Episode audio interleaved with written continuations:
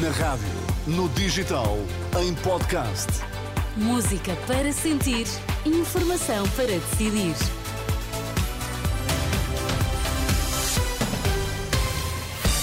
Hora de ouvirmos o Vítor Mesquita. Bom dia, Vítor. O que é que temos nos destaques a esta hora? Bom dia, Teresa. Chefe da diplomacia europeia critica Trump e rejeita NATO à la carte. Registro de menos episódios de violência contra profissionais de saúde pode não corresponder à realidade, alerta da FNAM. Vamos lá, à edição das 11 na Renascença.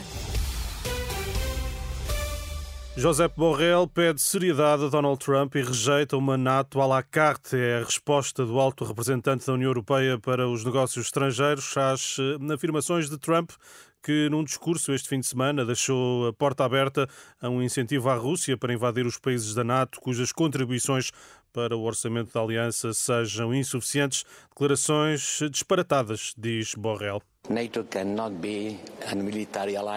A NATO não pode depender dos humores do presidente dos Estados Unidos, sejamos sérios.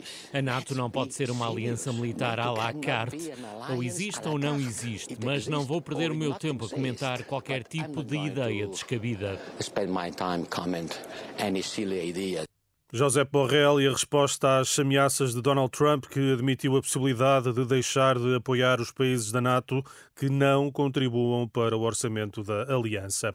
O primeiro-ministro israelita defende a estratégia de manter a pressão militar sobre Gaza como forma de libertar os reféns, posição assumida por Benjamin Netanyahu na rede social X, depois de o exército ter conseguido resgatar dois reféns numa operação em Rafah. Já o Hamas diz que vários ataques aéreos israelitas mataram nas últimas horas uma centena de pessoas no sul da faixa de Gaza. Os Houthis reivindicam um ataque a um navio norte-americano no Mar Vermelho.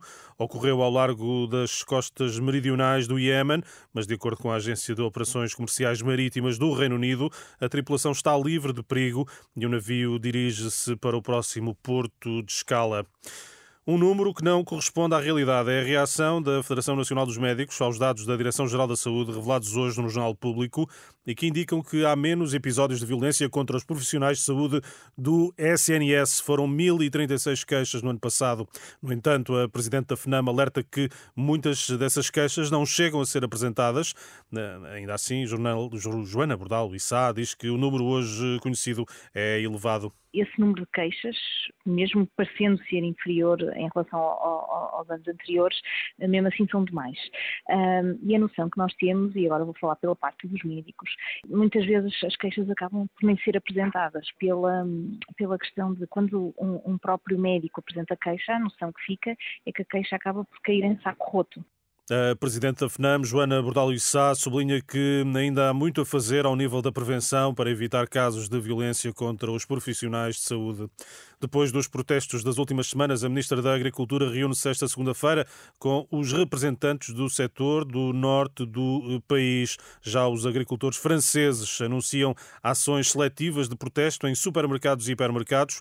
Em causa, dizem, está o não cumprimento de promessas que levaram ao levantamento dos recentes protestos. O objetivo é evitar que a Feira Agrícola de Paris, que abre portas dia 24, seja marcada por momentos de tensão e violência. A fechar um alerta das Nações Unidas, quase metade, 44% das espécies migratórias de todo o mundo estão em declínio, em causa aves, tartarugas marinhas, baleias, tubarões e outros animais. Num relatório divulgado hoje, a ONU alerta que as migrações das espécies estão em risco devido à caça e à pesca ilegais, à poluição e às alterações climáticas. Mais de um quinto das mais de mil espécies vigiadas pelas Nações Unidas está em vias de extinção. Obrigada, Vitor Mesquita. Voltamos a ouvir-te ao meio-dia. Até já. Até já.